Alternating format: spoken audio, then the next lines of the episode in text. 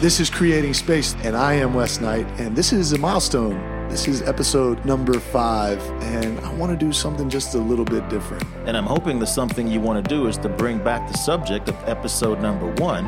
I'm Mark Wright, and I was in the hot seat during episode number 1. Now I've taken the mic from you, my brother, and I'm going to be the one asking you the tough questions, not for me, but for your fans and for your followers who want to know a little bit more about Wes Knight, what makes him tick, and why Creating Space was created. So that's episode number 5. Are you ready to roll? Let's do it, man. Let's go.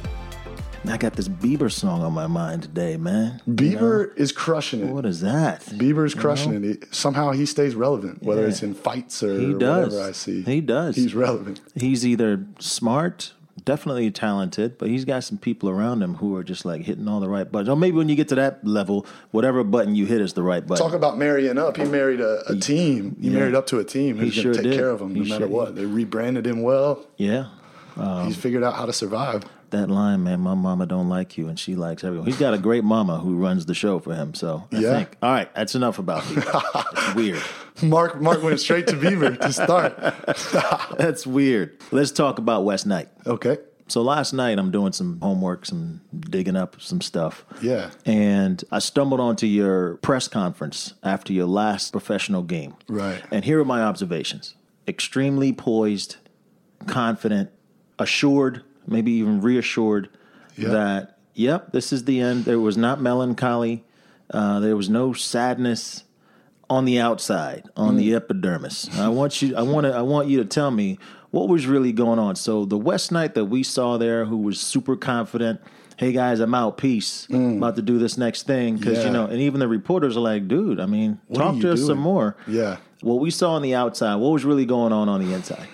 Well, that conversation had been 3 years in the making, Mark. 2013, when I suffered my knee injury, that was the beginning of a massive, massive downward spiral. And I was searching long and hard to figure out how to feel good again, right? Because soccer was the identity. And when soccer got removed, I was lost, right? So I was figuring out, okay, I need to get soccer back, need to feel good. And it wasn't happening. I was rehabbing. Soccer started to come back into my life. Still wasn't happening. Soccer wasn't filling the void that I thought it would feel when it left. And it left a huge hole in my heart. That injury changed my life in so many different ways. Ended up sabotaging a relationship, was homeless for 2 weeks in Vancouver, trying to figure out how I was going to pay the next bill. I was scratching for something. I needed to feel whole again because I had this hole in my heart. And when I got back to playing, it just didn't feel like it used to feel anymore. I still was not fulfilled.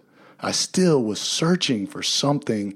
When I was chasing the dream of the MLS, I was full of life and of passion and of ambition, and I didn't want to stop. I was going to eat your plate, my plate, and then the next guy's plate. You couldn't stop my work rate. And then after the injury, that was gone. I was a shell of myself. And so I chased the game to get back, and it still didn't fill me. And I knew at that point, even when I was, last year, I was the NASL leader in minutes played and starts. I was back at the height. I was feeling like myself again. My knee had never felt better. It wasn't about my knee. It was about not feeling like myself. And I knew I had to step away from the game. It wasn't giving me what it used to. So you work your whole life to get to this level, right? You get a setback. Injury knocks you off, makes you refocus. And then you became the guy you've always been. You worked hard and you rehabbed and you got back to where you were playing again. Sure. Didn't feel any pain, led the league in minutes played and played every game. Sure. So you actually got what you wanted. Yeah. And what the hell are you talking about? You got exactly what you wanted. Right. And then you walk away. Mm-hmm. Wes, you're being dramatic. Yeah. Tell me. Yeah. Why? In my heart, I knew I was meant for something more. I had something inside of me that was more than the selfish part of being an athlete. It's what can you do for me? How much money can I make in this contract? What is the club going to give me? And it's me, I, and this is my perception of it, by the way. This is not everyone's. And I was not the guy that I liked. I cared about being in front of individuals, and I cared about people. I can remember when I was on trial with the Colorado Rapids after being away from it for so long, and I was coaching with the Whitecaps, and I was known as the retired player. And, you know, I can remember being like, I'm going to get back to playing, but it's not worth my energy telling these people about it. I'm just going to do it. I'm going to show them. And I was working on sabotaging the ego that I had built over the course of all of my life. I had taken so much of that wall of the ego down. And then I can remember distinctly going on the trips with the Colorado Rapids badge on my clothes again, and people taking pictures in the airport and wanting autographs. And I can remember that ego starting to build again. And I would journal it this time, because through the depression that started and through the anxiety, I found journaling is to be a way to cope. And so I started journaling about my ego. Holy shit, dude, you have this huge, huge ego, and this is a problem. And I could feel it start to build again. And at that point, I knew I've got to find a way to transition out of this, because this is going to kill me. This is going to kill me and put me into bad habits that I'll never be able to fix. So that's why, to be honest with you, Mark, I had to step away from myself. I had to get away from the guy that I thought I was and transform. So that guy that you became, the ego-driven, the hard work-driven, I call him the Kobe Bryant, that guy, right? Yeah, is how we train athletes, girls and boys, to become. We all want, that's the pinnacle. That's where you want to be. Eat yours, eat mine, and eat the next guy's, right? So we have well, you tell me, do we have a society of people like that, especially athletes? I deal with this on a daily basis. For most of you who know, I am a coach. I'm a coach at the highest level of youth soccer, the U.S. Development Academy here at the Carolina Rapids. And I deal with it every day, because I'm pushing these kids for the mindset of a professional, with the understanding that most of these kids are never going to be a pro. And I'm teaching them to be conditioned on only themselves. Look after yourself, care about yourselves underneath the context of the team. And I have a hard time with that. So I try as much as I can to teach the team dynamic, to talk about mindfulness, to really give some life lessons into what I'm doing, because I'd like to be the coach remembered as the guy teaching more than footy. You know, I can think back to a few of my coaches who were good coaches because they knew the X's and O's, but there were only a few guys in my life who were ever like, hey, man, there's more going on in this world than just this ball and just this game. Mm-hmm. So I try to give back a little bit more than just X's and O's. At some point during the conversation, we'll talk about 3 or 5 moments that shaped your life. I don't know if I have 5 moments. I probably have 2 or 3 myself. So if you say I only have 2, then we'll get to that. But we'll talk about that a little later. So we retire. We're coaching. You said it in your press conference. I'm pivoting. I'm planting my pivot foot, and I'm going into another direction. Yeah. Why the pivot?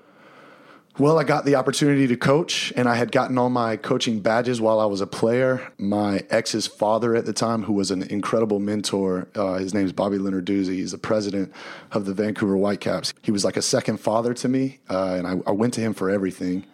And he forced me, really. He challenged me. The way to force Wes Knight, myself, and that ego is to challenge it, and he knew that. So he challenged me when he wanted to force me to wake up and do things. So he challenged me to go and to get my B license and then subsequently get my A license. I mean, I was on crutches at the B license just off of my surgery. And I didn't want to show up, and I was about to back out. And Bobby goes, nah, you're not doing that. You're showing up. You're going. And I wanted to not show up because of the ego in me. This guy didn't want all the other individuals who were learning how to become coaches to see him hurt. Yeah. You know, how twisted is that mindset? So selfish. So when the opportunity came from the Carolina Rapids, I came out to Charlotte And I was talking, I'm not a religious guy, but I'm a very spiritual guy. I recognize the synthesis in all religions and understand that there's something bigger.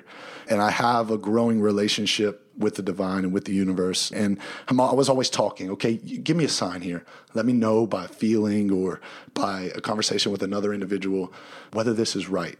And when I got to Burkdale and I met Kevin Flanagan and Thomas Finley, it just felt good. It felt right. It felt like Charlotte was the place for me, and the lake was right beside me. I spent a lot of time at the ocean in Vancouver while I was healing and while I was spiraling. So I needed to get back to the water. Stars aligned, and I made the decision. Sounds like Thomas and Flanagan did their homework. Let's meet by the lake. Yeah. We'll get them. They also knew that there were tons of attractive women that were in Burkdale. And at that time, it was... Yeah. Hey, let's get this young soccer player. The lake, attractive women, pivot. Oh, they did their homework. They knew what motivated. Shout out to Kevin Flanagan, Thomas Finley of the Carolina Rapids. So you talk about that ego. You are no longer going in hard on tackles, taking guys on in that realm.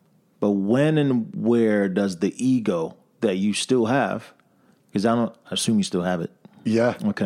Where and when does that ego manifest itself? And do you still feel like you have to manage it? Yeah. Well, that's a great question, Mark. I deal with my ego on a daily basis. And I have been conditioned and have had a father who is a great coach, the best coach I've ever had in my life, but he's an emotional reactor.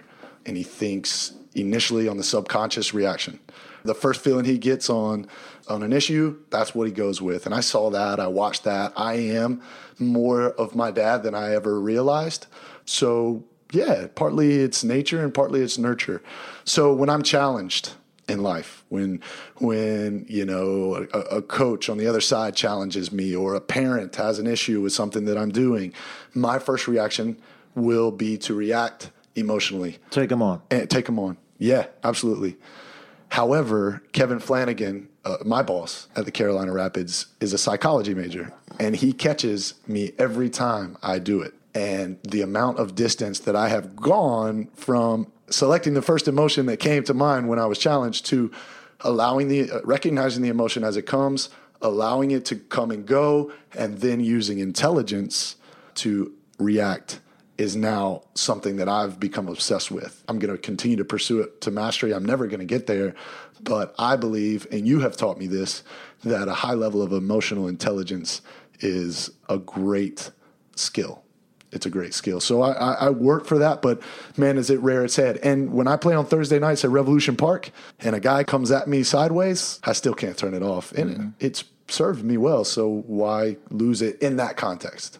Sure. But I got to lose it outside of it. Sure. Well, and within the sports context, regardless of the sport, name a great who doesn't have an ego. Yeah. Because to be great, you know that somebody is coming after you, and you always have to prove yourself. Some guys and gals are a little bit more loquacious and loud and beat their chest. Others are like Tim Duncan. You think Tim Duncan doesn't have an ego? You think Tim doesn't want to kill people when he goes out there, even at 40? What a way of masking that, by the way. Exactly. He's so clever. Yeah. He's so clever. But what I realized and what kind of made me uncomfortable about professional sports when I initially got into it and before I understood it was that competition is not just in the other locker room. That competition is the guy beside you who wants your spot because he's got mouths to feed. And if you're playing over him, he's going to lose his contract. And then he can't feed his family, so it's bigger than that. Mm-hmm. It's bigger than me. And that's when it became, I've got to really shore up this armor because there are sharks everywhere. You can't trust anyone. Yep, great point. Good segue to creating space. I'm going to come at you a little different, right? So I've covered professional athletes my whole career, and it's been awesome. I've met some awesome people, and I count you among them. But here comes the but. Uh-oh. Because you've been catered to, because somebody's packed your bags and cleaned your shoes and got you a contract, and you never have to worry if the team bus or the plane has gas, right? People cater to you. Reporters are coming to you. 5 more minutes, hey, talk to our fans, right? Yeah. It turns you into somebody unlike the rest of us. And for some people, it makes them Like you're literally, you become Kanye West. I mean, you just live in a whole nother world. And that's where the ego comes in. So you decide professional playing career is over. I'm now pivoted to another direction of teaching and learning and nurturing, and that is noble. And then you also decide now, you know what? I like podcasting. I like podcasts. I like to read. I like to listen to different people and share experiences. You know what I'm going to do? Yeah. I'm going to start a podcast. Right. Never done it before. Didn't know one thing about it. Damn it, I could do it. Can't be that hard. Right? Yeah. What gave you the gumption, the gall, to step into the bravery, to step into an arena to which you knew nothing about and think for a minute that you might be successful at it? Ah, what a loaded question. Boom, boom, boom. Yeah, you hit me a couple of different ways there. I'm going to backtrack to Vancouver, Mark, and I'm going to start where I had sold my vehicle, my 1999 Nissan Maxima, to a guy in Washington. I drove over the border. I needed $900 to pay the next rent. I was sinking all the money I had into my rehab. I never wore a knee brace. He would not allow me to wear a knee brace. He turned me from a worrier to a warrior. Randy Celebrini, I owe a lot of where I am now to you. But I'm going to backtrack to sold my car, had $900 to get myself off of a buddy's cousin whom I never met. I was on his couch, Croatian guy. Had to get off the couch, sold my car. Had an individual, Judy Howard, loaned me a bike.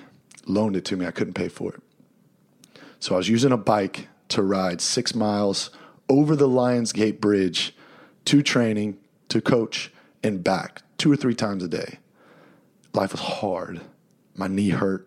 I didn't want to do it. I didn't want to coach. It hurt to stand up. I felt like my knee was never going to heal. It was raining in Vancouver. It rained all the time. I was riding in the rain. I was struggling to earn enough to buy a bus ticket, so I didn't have to ride when it was raining. The ego was gone. The ego was gone. And there were so many days where I was sitting in my new apartment with no furniture, a bed on the ground that had been donated to me by Katie Tarrant. I drove a truck, an open bed truck, over to her house to get an old bed that she had, and it rained, torrential downpour the entire way back to my apartment. My bed was soaked for 3 days. I had to sleep on the floor beside my bed as it dried. I was in it. Life was hard, man. You're talking about crying. I cried and I wept. And I wanted for my parents, but my parents couldn't do anything. So I was in a dark place. And I'm riding one day, every day at night, I'm thinking, I don't know if I want to do this anymore. There's suicide and depression in my family. I started to get scared because I started to have panic attacks. And then in the panic attacks, I was getting so anxious that I started to think about suicide. And so that was the first time that thoughts like that had ever come into my mind. And that really scared me. That really pushed the anxiety to another level. And I remember one night just being like, if I wake up tomorrow and I still feel like this, I don't want to do this anymore. I'm on the verge of anxiety, on panic attacks at every moment. I can't look people in the face, Mark. I can't look them in the eye because I feel like they can see that I am spiraling. So I'm riding over the Lions Gate Bridge trying to get back to work, to West Vancouver. And I stop at this one point. It's at the last rise on the bridge. The steeple of the Lions Gate Bridge is at the last one as I'm going from Vancouver into North Vancouver. And I stop right there and I put my bike against it. And I walked over to the fence and I put my hands on the fence. And at that moment, I was like, I don't want to do this anymore. I don't think I can ever play again. I don't have any formal education. I didn't graduate. I don't want to go back home and face my friends, tell them I lost. I'd rather give up. Wes Knight, the quitter. And I was moments away from climbing that fence and jumping off. So, creating space. I decided to get back on my bike. Don't quit. I heard my mom's voice. And when I would cry, she used to tell me, it's going to be okay, kid. It's going to be okay. And I could hear that. I could hear her voice. And with that voice, I stepped away from the fence. I got back on my bike and I went back to work. Adrenaline, buzzing feeling as if I put my hand on something that was vibrating. You know, my entire body was just overwhelmed with a rush of adrenaline. I went home after that work day and I journaled. I said, God, universe, help me. I almost killed myself today. I need help. Show me the way. Show me what you want. And that began the relationship. I never had a formal relationship before that, but that began the relationship of something spiritual, having a communication with something that wasn't there to give me some sort of comfort or guidance. And I picked up a book. I picked up The Alchemist, and I read that book, set it down. I went on, I journaled, and it led me to continue to rehab, which got me back to playing, which got me a little bit closer to home. Okay, so I needed to get soccer to get me a little closer to home, give me a job, buy me time. I got to get out of Vancouver. Got to. So I went to get my A license in December, met Pablo Mastroeni. We were both taking the A license together. This is a guy, highly touted U.S. national team player. He's now the head coach of the Colorado Rapids, doesn't have his A license. So I'm kicking it with Pablo. I'm playing well because I'm highly conditioned. I've been rehabbing for 16 months. I'm blowing by all these former pros. Pablo's like, dude, who are you and do you want to come try out? Yeah, you pay your flight. I'll give you a tryout. All right, $200, bought a one-way ticket. Flew in, made it all the way till Wednesday, the Wednesday before match day one, week one, and was released. Went back to Vancouver literally sick. I had put every bit of my heart and soul to try to get that contract. Didn't get it. Was sick. Puking, fever. I don't know if I got a sickness from someone on the plane or if my soul was just depleted. But 2 or 3 days later, I got a call from Colin Clark, the coach of the Railhawks, and he said, Wes, do you want a job? I said, Colin, sign me up. So I went to the Chief, a massive mountain there in Vancouver. I climbed the Chief. I sat on the top. I said, universe, if this is for me, make it known. Let me know. The feeling was good. I signed the contract. I was out of Vancouver, sold all my things. I was out of Vancouver a week later. I was in Raleigh, and that's where I got a little bit more time. I got a little bit more time to figure out what I was going to do next. The opportunity kept talking. I know this is not it. Give me a sign. Okay. The opportunity to coach came. That felt good. Took it. Okay, got a little redirection there. Okay, this feels good. This is going to put a little bit more money in my pocket. It's going to give me a little more time. Coaching, love it. Am gifted at it to a degree, but it wasn't my passion. I wasn't aligned. I wasn't burning with this part of myself that I knew. So reading books is hard for me. So I started hearing about podcasts. Turned on podcasts. Lewis Howes, The School of Greatness. Started listening to him. Former athlete, played arena football, started a podcast and started talking about how to become a better version of yourself. From that moment forward, I knew that what was I good at? I was good at having conversations. I was good at talking. And I loved asking people how to be better at life, getting mentored, being coached. I love being coached. Yeah. So I decided at that moment, I wasn't going to force myself to be fearful any longer. I was going to step into that, into the light of my new direction, because I couldn't imagine myself doing anything else. And here we are. That was a long-winded explanation. That's okay. That's all right. Thank you for the clarity in the background. So we get to creating space, but I want to back up a bit. And you told a story about your lowest point, you know, almost taking your own life, or at least having the thought to do it. And that's a story that people across all walks of life can identify with. Maybe they didn't get to that level, maybe they did. But that was a very emotional time for you. And as you told that story, you talked about how you cried and wept and all that, but you didn't cry just now. Yeah. You didn't weep. And I guess that tells me that there is no more sadness. That's what it tells me. Now, don't let me put words in your mouth. I do that for a living. Tell me why, when you tell that story, and I've heard you tell that story a couple times, you didn't cry. Well, you know, it's hard for me to say this, but the relationship that I blew up, I didn't just blow up a relationship with a girl that I loved. I blew up a relationship with a family that cared about me and loved me. And I wasn't in a good spot. I was dark. And I blew it up, sabotaged it, and they kicked me out. And rightly, they should have. They said, you're not aligned with what we're doing here. Go. You got to go. And it was hard. I was heartbroken. It was the first time I ever had love.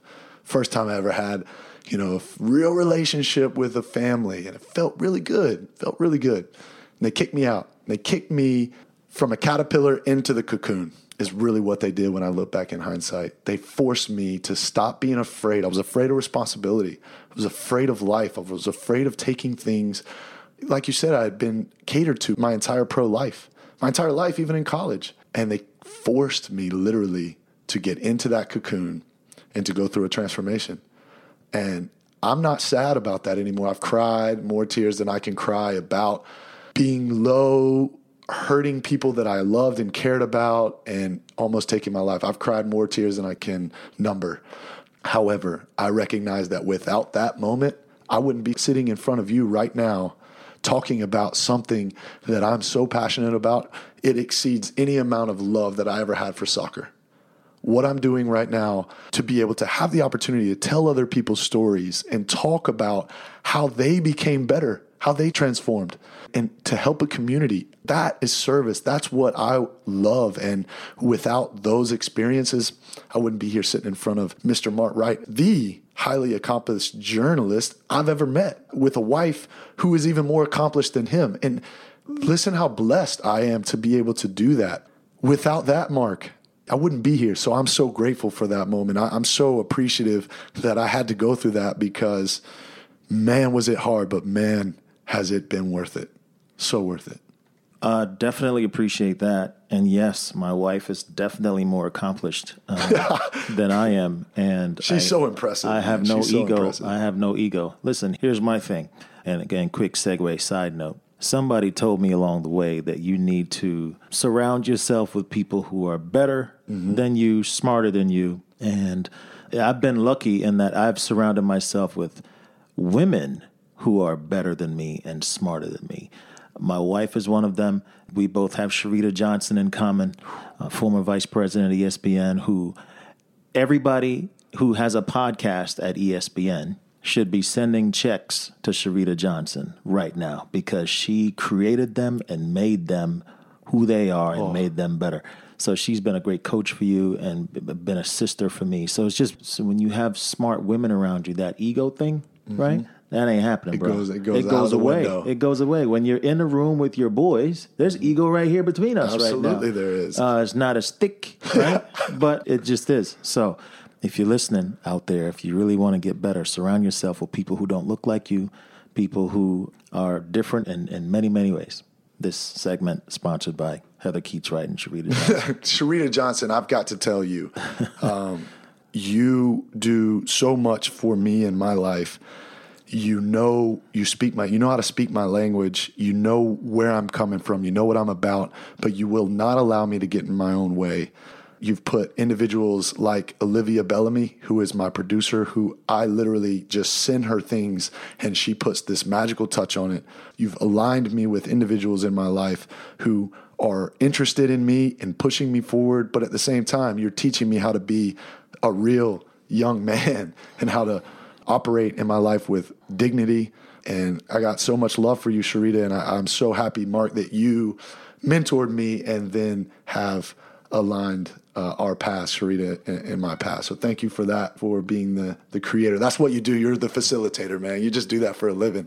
That's pretty wicked. That's what I tell my kids. You know, I'm a facilitator.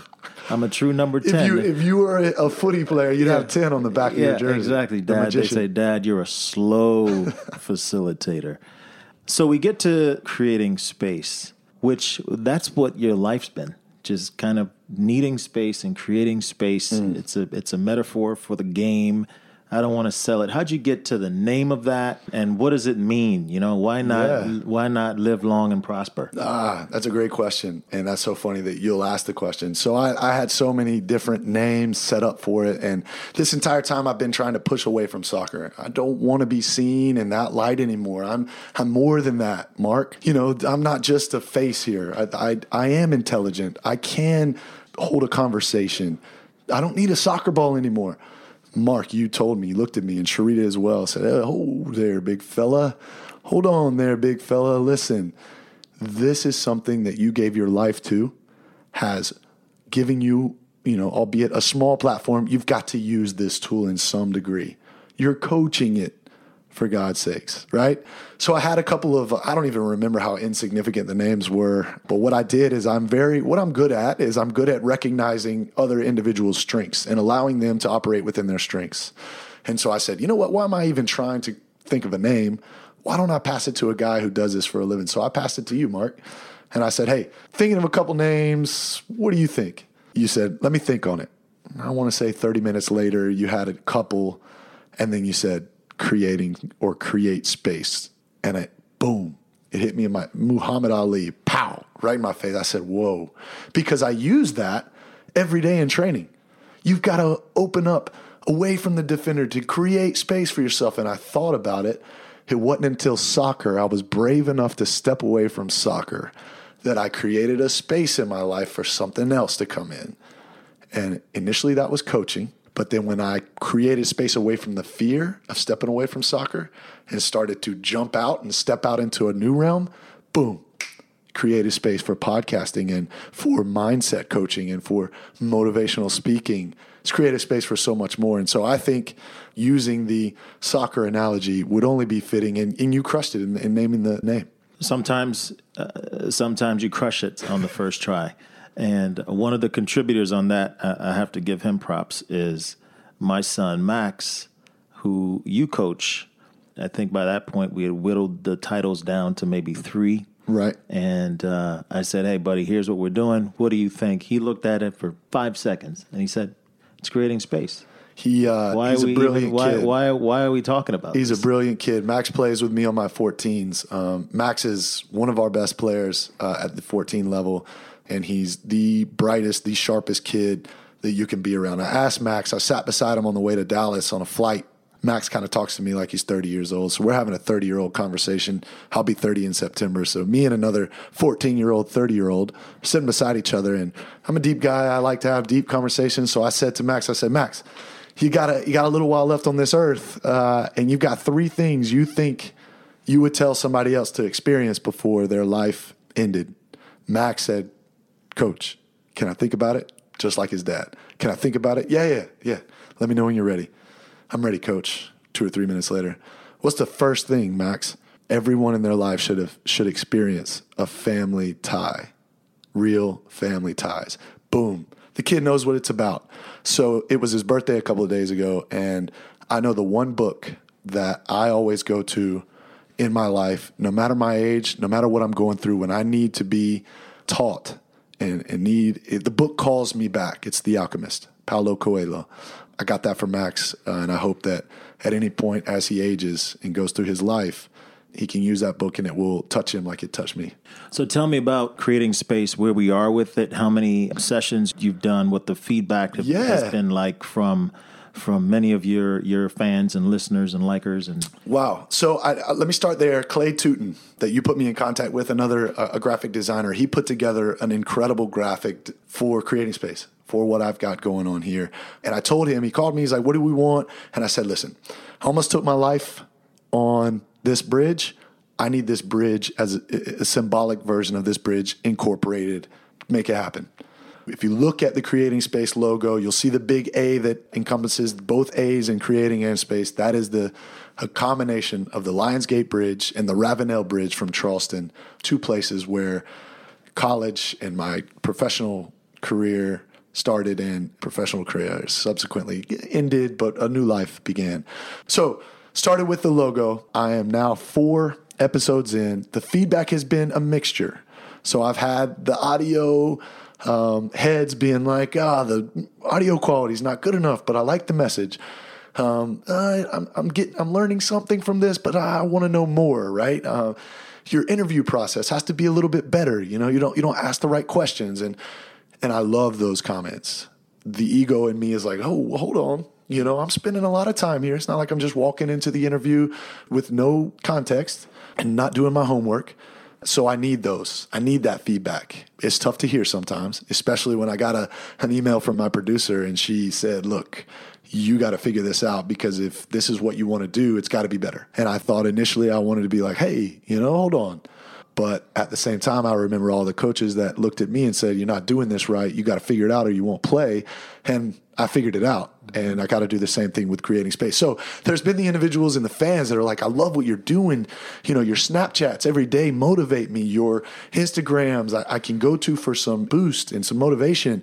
I love being able to learn from other people. I know that the universe is giving me guidance in those affirmations. So give me feedback, like, comment, share some of the things that you hear, the podcast, the Facebook Live episodes, share them with other individuals so we can help expand the reach. We can touch more lives. We can share your message, Mark, or Jasmine Margrino's message that was on last week's show. You know, there's so many messages that are, and they don't have to be famously successful individuals. Everyone has a story. Everyone can be inspiring and has been inspired. And that's where I want to go, Mark. I just want to try to reach as many people who may be where I once was and try to help pull them out of that situation. Yeah, you just answered the next question, which is what do you hope Creating Space ultimately becomes and takes you? Where do you want Creating Space to be 2 years from now when we do, you know, another session right here? What do you hope for Creating Space to be in 2 years?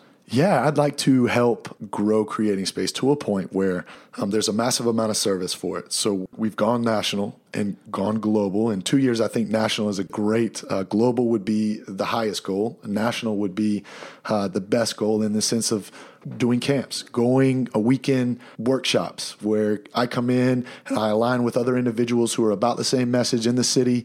Maybe we go to Atlanta and we're having workshops for teaching people how to pivot out of one job and start their own companies. And we're teaching young kids about how to become mindful and how to be nutritionally intelligent and put the right things in their bodies and mindfulness, health and wellness. Also, I would love, I'm aligned right now with Charita and Legacy of Grace Foundation in Africa. I would love to raise enough money to be able to put a fully functional 6v6 turf soccer field over there in Africa where it's self-sustaining. Maybe we've got, some solar-powered energy, providing energy to the lights. There's the Creating Space logo in the middle of the field, giving an opportunity for these kids to get to the game, access, and having soccer, football is a world's game. It heals people. It allows you to get away from whatever you're dealing with, and for a moment, you're free.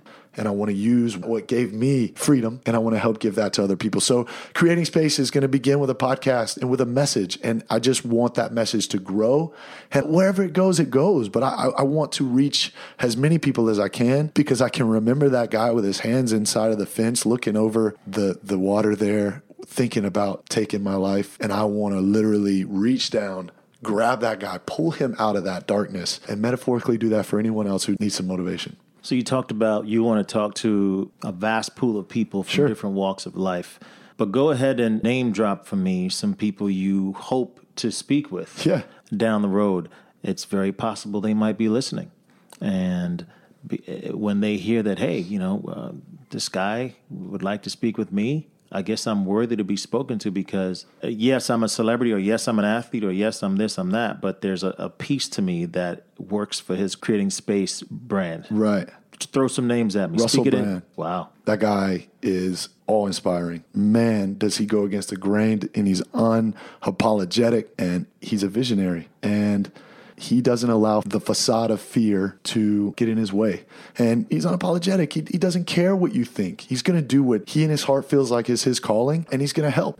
Two more people that you'd like as cliche as it sounds, Mike Jordan. Okay. Man, Mike changed my life. I watched him when I was younger, didn't really realize what he was doing, but every time I could, I tuned into one of his videos, his motivational videos on YouTube, and I saw the passion he had for the game and the motivation that he was able to give me, helped me get up out of bed when I was tired and go do extra work, go put hours in on the field after training because that's what it took and that's what Jordan did, so I got to do it because it worked for him. One more.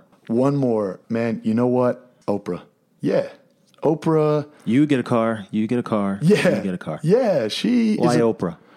Oprah, I believe, has found a way to push her message as broad as possible to be able to bring as many people along the way. And she's learned how to interview anyone and gain their trust and tell their story to be able to influence the community that she has. You know, she brings all people from all type walks of life, same as Ellen. I'd say I put Ellen on the same level at third. Ellen DeGeneres. I love what both of them are doing. I think Ellen is trying to throw a whole new comedic aspect to it. Both of those women are highly inspiring, and I would love to sit down with them and learn how they got to the place that they are now. But yeah, I think my fourth, I will say, I'd like to sit with Lewis Howes, and I'd like to tell him, hey man, thanks. You with your platform made me look at me with my platform and say, hey, I can do it. Mm-hmm. I can, man. I can do this. And all it takes is me taking a step, and then I'll find a way to make another step. And I'll find a way to make another step. And I'm still taking steps. I don't know what I'm doing, Mark, but I wake up every day, set my intention to do something. Got to pivot every day. Every day. Got to pivot every day to the next thing. When you book Ellen DeGeneres, I want to be in the room. You are looking at Ellen's biggest fan. Ah, she's big time. She's brilliant. Well, I remember when you said to me, hey, man, maybe we'll get RG3 on the show one day. And you said, you never get him. You never get him. So I can't wait for that moment when I hit RG3 and I say, hey, I remember what it was like to tear my ACL and to feel not quite what I used to be. You want to chat? And then I'm going to shoot you a text, Mark, and I'm going to say, hey, just so you know, RG3 is going to talk to me about what it's like to have so much pressure on you to perform, and then a circumstance that you can't control changes that. Yeah, and I love to hear that story. Be a great conversation. It's challenges, man. It's challenges. I'm fueled by challenges. Listen, I'll leave you with this. You can get anybody.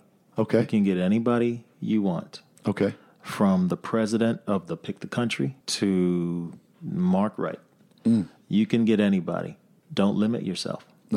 You've got a great team around you, and you've got drive and passion. And if you pivot firm enough, sure, and you go baseline, nobody can stop you. Yeah, baseline. But if your pivot is half what it needs to be, you'll slip. Yes, I will say that. What a great way to end this. I'll say this to anyone listening to me who may be in a job right now that they don't like, may be doing things that they hate to make money for someone else. Hear this in my voice.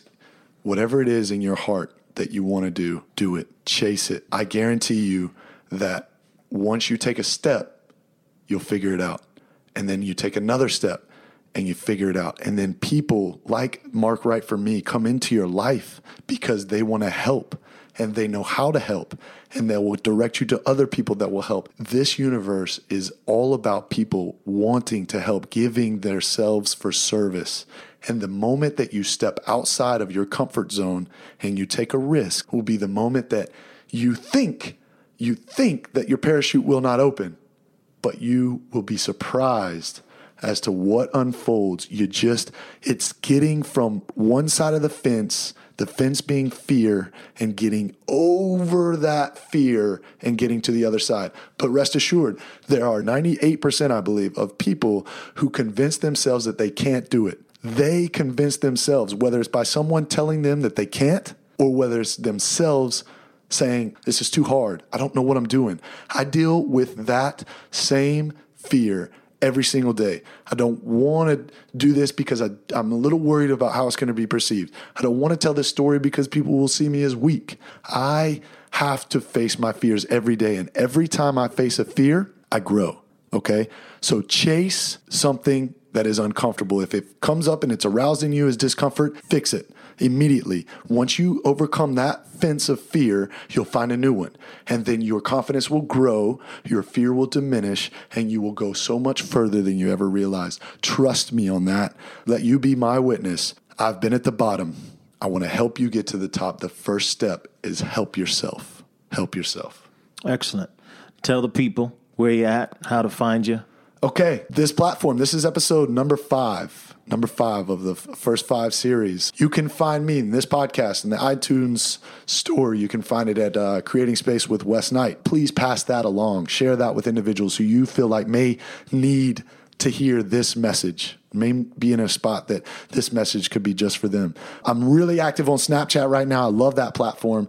Search for me in Snapchat at Wes Knight, one word. And on Facebook, It's facebook.com/Wes.Knight.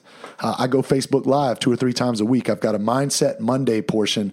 I package a little bit of positivity to help you start your work week and push it in the right direction. And finally, Instagram and Twitter are on the same handles. That is @WesleyTKnight. So you can find me there. Come check it out. Have a conversation with me. I love to chat with everyone. So you ain't hiding, bro. I'm not hiding, man. I'm out here, and I realize that the people that I looked up to in my life, they were those type of guys. Mark, where can everyone find you and all the great things you're doing? TheUndefeated.com. Oh, man. Appreciate that. So I'm on Twitter and Instagram @Right1, WRIGHT_ONE1. I'm out there a little bit. My day job is working for ESPN for a new digital platform that we launched 5 weeks ago called TheUndefeated.com. And just go there, read it. Let us know what you think of the stories and the content that we're bringing to you there. But we're a little bit different. We're a little bit never boring, definitely unconventional. So check that out, TheUndefeated.com. Doing some other things as well, probably too many to mention here, but for the most part, that's what I have going on, and keeping Wes straight whenever he, gets out. No, Wes is doing just fine on his own. So, I come to Mark at any point for advice, and if you don't have 2 or 3 mentors, people in your life that can teach you and coach you, my recommendation to you as we round out this podcast, go find them. Go find them and get in front of them and ask how they did it, and they will help you, I promise. Yeah. Mark, appreciate it, my brother. My man. Love it. Pleasure. Absolutely. Creating Space, we keep this moving. I'm so excited. We've got lots of cool guests coming on the show. Please hit me with your feedback. I want to know what you're wanting to listen to. I want to know who has a message that needs to be heard. I'll go anywhere. I will search the globe for a message that will help. Next week, episode number 6.